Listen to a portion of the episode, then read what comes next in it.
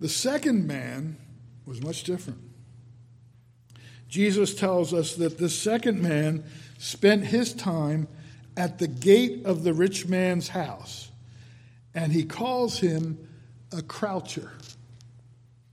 A croucher is the literal word used, which means he was a beggar. And when people would come to the rich man's house, he would, he would beg for them to give him something.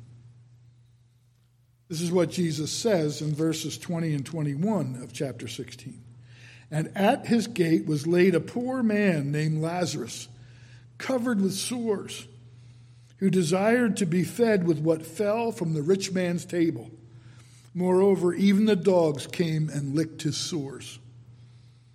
So his was a really sad story.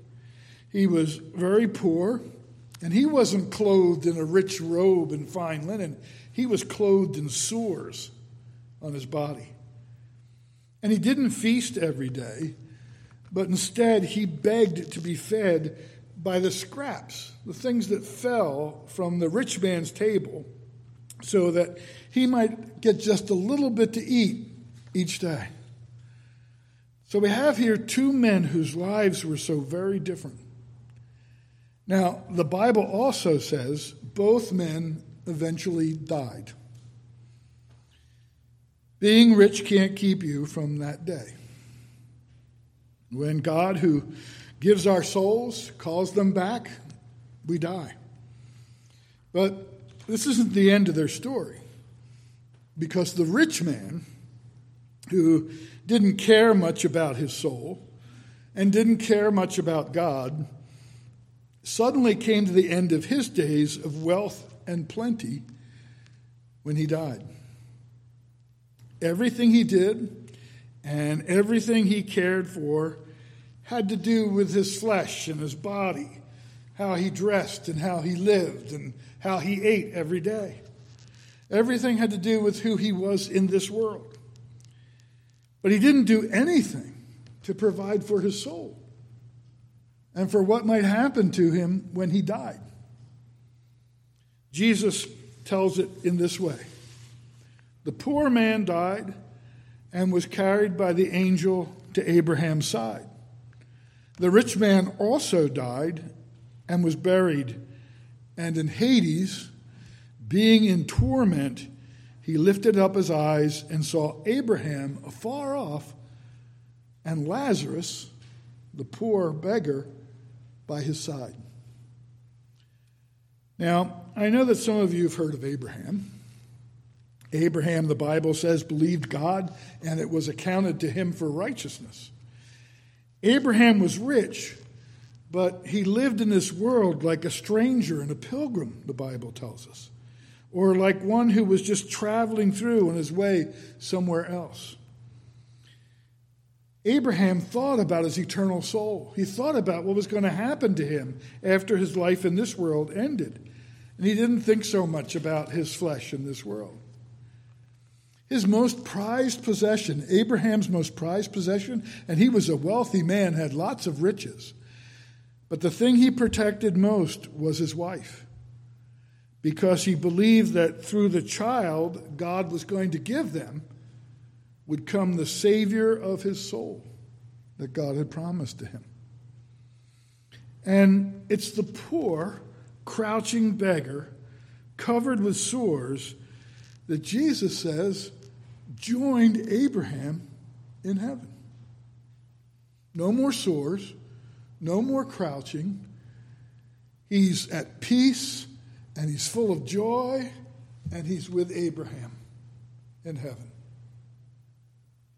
The rich man, however, he ended up in what Jesus calls Hades, which is a place of suffering and torment for sins.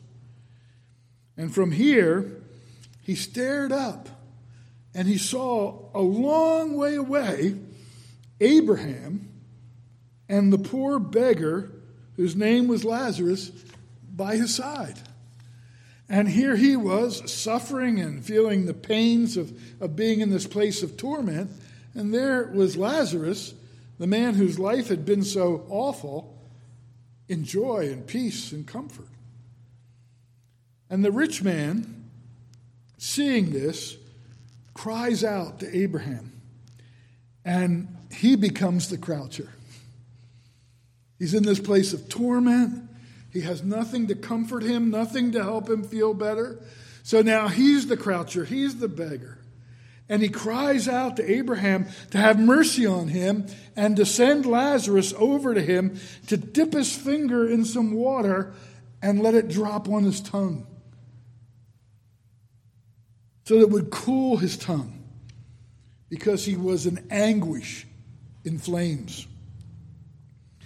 When he says that he was in anguish, he's talking about being in very deep and bitter grief that was driven by an, an intensity produced by the flames around him and about him. Jesus says that Abraham then spoke to the rich man, and he said this back to him. The rich man says, Abraham, send Lazarus to dip his finger and just let me have a drop of water. Please, I beg you. And Abraham says, Child, talking to the rich man. Remember that you, in your lifetime, received your good things. You had that nice coat, that rich coat. You had those linen garments. You fared sumptuously every day. You ate and had everything you ever wanted. Remember, you in your lifetime received your good things, and Lazarus, in like manner, bad things. But now he is comforted here, and you are in anguish. And besides all this, between us and you, talking to the rich man now, he says, a great, there is a great chasm that's been fixed in order that those who would pass from here to you may not be able to do so, and none may cross from there to us. When the rich man realized that he was forever lost to this condition, he begged more. And he cried out to Abraham again, crouching. He says, Then I beg you, Father, to send to my father's house, back among the living, for I have five brothers, so that he may warn them, lest they also come into this place of torment. The, the rich man begs, Abraham says, Send Lazarus to go talk to my five brothers so that they won't come here to this awful place where I am. And you look at what he begs for. He begs that Lazarus may be sent to the house of his father to warn his five brothers about the dangers ahead lest they should come into that torment. He still hasn't gotten the point, the rich man. He wants Lazarus sent like a slave back into that house where he was treated like a dog to serve the rich man's brothers, who are also faring sumptuously every day and living richly in the world. Now, this is the story, and Abraham has an answer.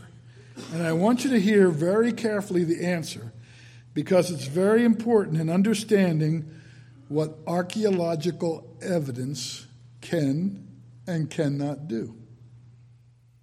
We talked about archaeological evidence all week, and we brought up all sorts of examples the Dead Sea Scrolls, Hezekiah's uh, uh, tunnel, the Pool of Siloam, and uh, the, the uh, altar on Mount Ebal with the amulet in it. We talked about all those things, but what can archaeology do and not do? And here's the answer. Listen to the conversation Jesus says that Abraham has with the rich man. Abraham says back to him, They have Moses and the prophets. They have the Word of God. Let them hear them. Let them hear what's written in the Word of God. And the rich man immediately says, No, Father Abraham, no.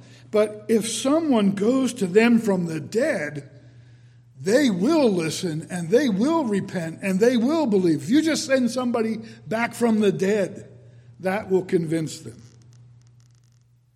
And Abraham cried back across the chasm and he said, If they do not hear Moses and the prophets, neither will they be convinced if someone should rise from the dead. Abraham says, if they're not convinced by the Word of God, they won't be convinced by anything else. Even if it's somebody who rises from the dead and goes back and talks to them and warns them.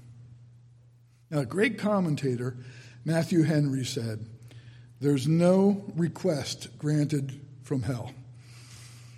And that's true. And the answer to the rich man is when, when he says, Send Lazarus to save my brothers, the answer is no. No. Abraham says that they have the Bible as written by Moses and the prophets. Let them hear that, let them believe that, and let them obey that. And the rich man then says back to Abraham, No. so he says, the, the, Abraham says to the rich man, No. The rich man says back to him, No. They won't do that. If, you, if they just look at the Bible, they just look at the Word of God, they won't hear that and they won't believe the Bible. But if someone or some spirit from the dead would visit them, kind of like Marley's ghost in Dickens' Christmas Carol, well, then they'll believe. If they only had some evidence other than the Word of God, then they would be convinced and repent. But listen to what Abraham says. If they do not hear Moses and the prophets, neither will they be convinced if someone should rise from the dead. If, he says, they won't hear and believe and obey the word of God, they will not be convinced or persuaded, even if someone should rise from the dead. They refuse to be warned by the word, they can't be convinced or warned by other things. The scriptures of the Old Testament testified concerning Jesus Christ and concerning the sins of men and the calamities, things that happen to men in this life, things that happen eternally. And the testimony was sufficient to leave them without excuse. The rich man was convinced if his brothers just heard and saw some new thing, they would repent and believe. If the message came in a more startling way, then they would be bound to hear and believe and obey. As if they just needed something to shake them up a little bit. And some people may be tempted to think the same thing today and believe that if we could just find the right archaeological evidence, something startling, something profound enough, unbelievers would bow and repent and listen and believe and obey. But that's not true. If they will not hear Moses and the prophets and believe by faith, they won't surrender even before the most compelling archaeological evidence. You remember we talked about that little amulet? You remember that, children? That little amulet found on Mount Ebal? That discovery makes our point. Those who believe the Word of God already are thrilled and so excited by that discovery. They think it's wonderful that there we found the name Jehovah written long before anybody thought anybody even used the term Jehovah. But those who don't hear the word, those who don't listen and believe and obey, they aren't convinced by anything. They say that this find doesn't prove anything. And why do they say that? And how do they prove that the others are all wrong? Well, they can't prove it. And they can't state why, why all the evidence is wrong. But what they say is this can't be true. Therefore, that find can't be true. It must be something else other than what it says it is, other than what it plainly is, other than what it testifies to. It has to be wrong. They want it to be wrong because they refuse to believe. And they insist that everyone who believes just has it wrong, even though they can't prove it.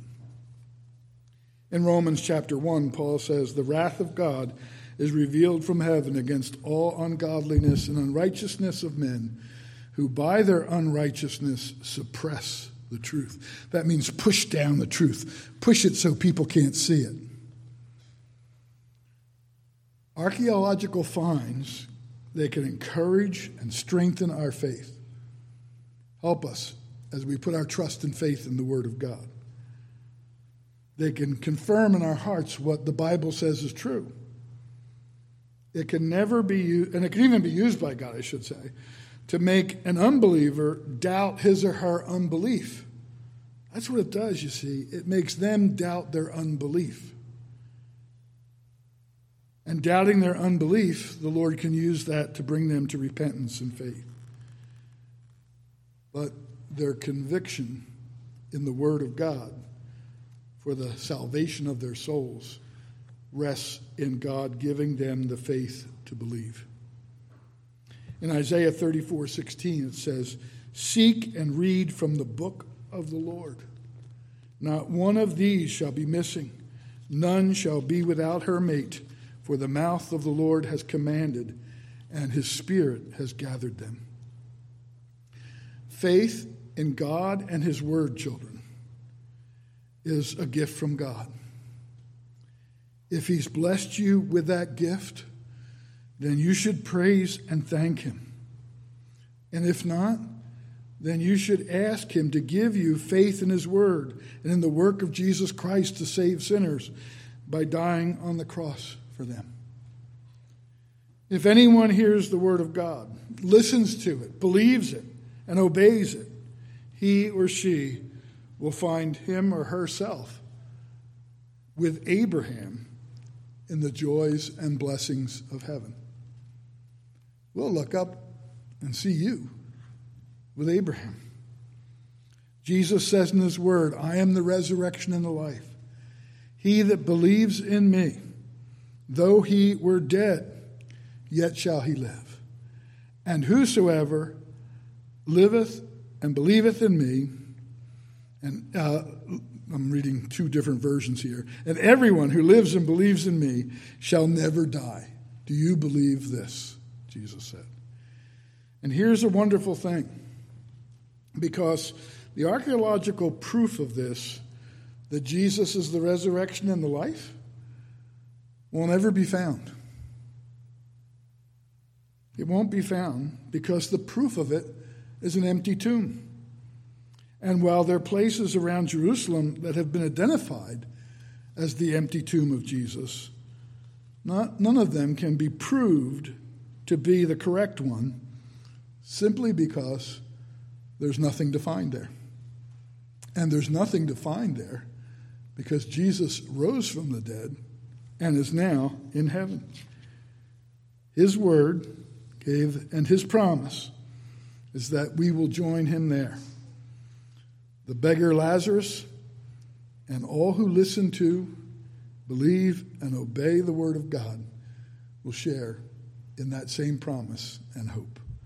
So, what does archaeological evidence do? It helps to encourage us in our faith. But what is it that saves us? believing what God says in His Word by the grace of God, by the power of the Spirit. Let's turn for our closing hymn to hymn number 137. 137.